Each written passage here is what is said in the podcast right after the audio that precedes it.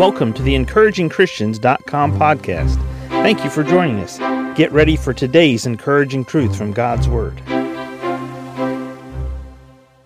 Forgiveness is an important aspect of the Christian life because forgiveness is an important aspect of the Bible. God speaks about forgiveness in multiple places all throughout the scripture. In fact, John 3:16 For God so loved the world that he gave his only begotten son that whosoever believeth in him should not perish but have everlasting life. While that seems to be about God's love, it's also about God forgiving humanity, God forgiving humans, individual humans. And he forgives based on what the blood of Jesus Christ that was shed on the cross does. See, there are different types of forgiveness. 1 John 1 9 says, If we confess our sins, he is faithful and just to forgive us our sins and to cleanse us from all unrighteousness.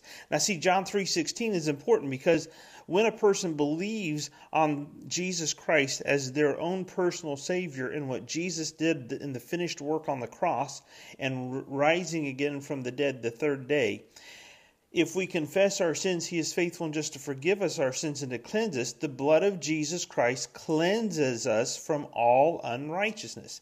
This is an example of one type of forgiveness an exoneration. An exoneration means that the slate is wiped clean and a person's relationship is restored to a full state of innocence. In other words, as if nothing harmful had ever happened to damage a relationship.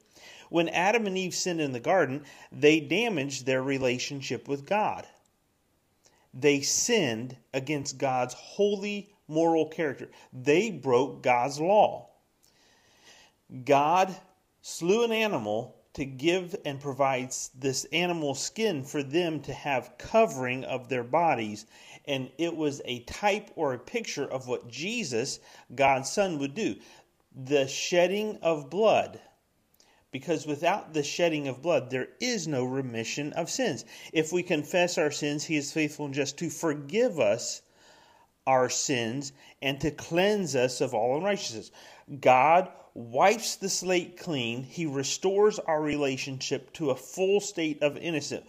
We are redeemed and forever God's child based on what Jesus Christ did for us on the cross. When we confess our sins, God is faithful and just to forgive us our sins and to cleanse us from all unrighteousness. Now, we won't get too far into the second type of forgiveness to compare this, but in Matthew 18, Peter came to Jesus and said, Lord, how oft shall my brother sin against me and I forgive him? Till seven times?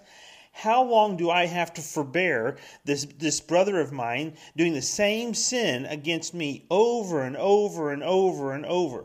Whether or not the brother completely apologizes or he mingles his apology uh, saying, uh, "Please forgive me, but I'm not I'm not completely at fault here because so and so did something, and he has blame for someone else."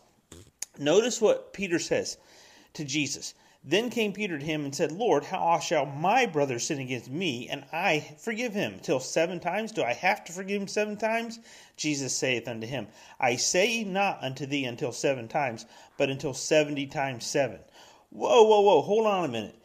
You mean in the same breath and in the same day, in the same amount of time, if he offends me 490 times, I have to forgive him, but 491 I don't? That's not what Jesus was saying.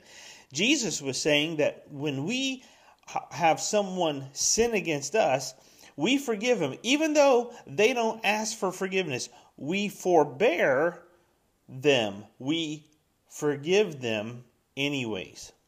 That's different than what Jesus shed blood on the cross did for you and I, exonerating us, wiping our slate clean before the Heavenly Father, and restoring our relationship to a full state of innocence before Him, before our sinful acts harmed our relationship. Now, this is important.